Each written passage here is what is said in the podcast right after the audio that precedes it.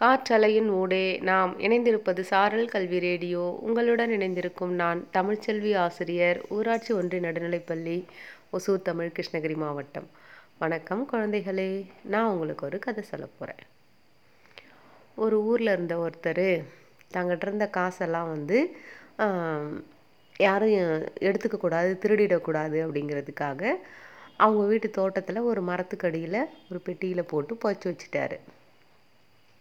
அப்பப்போ அவருக்கு ஞாபகம் வரும்போது போய் அதை தோண்டி எடுத்து ப சரி பார்த்துக்கிட்டு மறுபடியும் அங்கேயே புதைச்சி வச்சிருவார். அவர் வந்து அந்த பணத்தை தன்னோட தேவைக்கும் பயன்படுத்துறதில்ல. அந்த பணத்தை பயன்படுத்தி ஒரு வியாபாரம் செய்கிறதோ இல்லை வேறு இன்வெஸ்ட்மெண்ட் பண்ணுறதோ பண்ணுறதில்ல இல்லை மற்றவங்களுக்கும் கொடுத்து உதவ மாட்டார். ரொம்ப கஞ்சத்தனமாக இருப்பார். இந்த ஆளோட நடவடிக்கையை ஒரு திருடன் கவனிச்சிட்டு இருந்தான். அவன் அவருக்கு தெரியாமல் என்ன பண்ணான்னா அந்த பணத்தை திருடிட்டான்.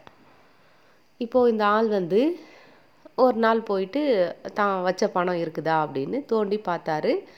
அங்கே பணப்பெட்டி இல்லை. உடனே அழுது புரண்டுக்கிட்டு இருந்தார். அப்போ அந்த பக்கமாக வந்த ஒருத்தர் வந்து ஏன் பாழுற? அப்படின்னு கேட்டார். இந்த மாதிரி என்னோட பணத்தை யாரோ திருடிட்டாங்க அப்படின்னு சொல்லி கே சொன்னார்.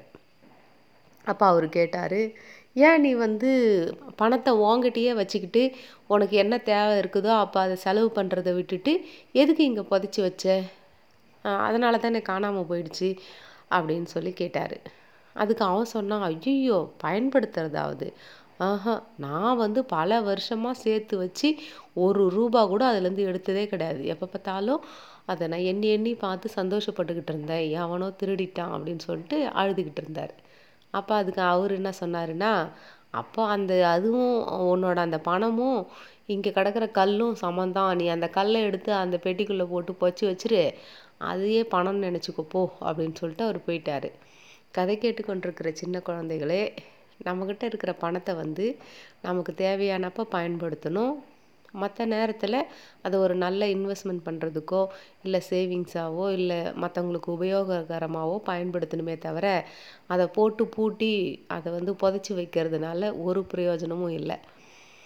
கதை கேட்டுக்கொண்டிருக்கிற உங்கள் அனைவருக்கும் வாழ்த்துக்களுடன் ஓசூரிலிருந்து தமிழ்ச்செல்வி.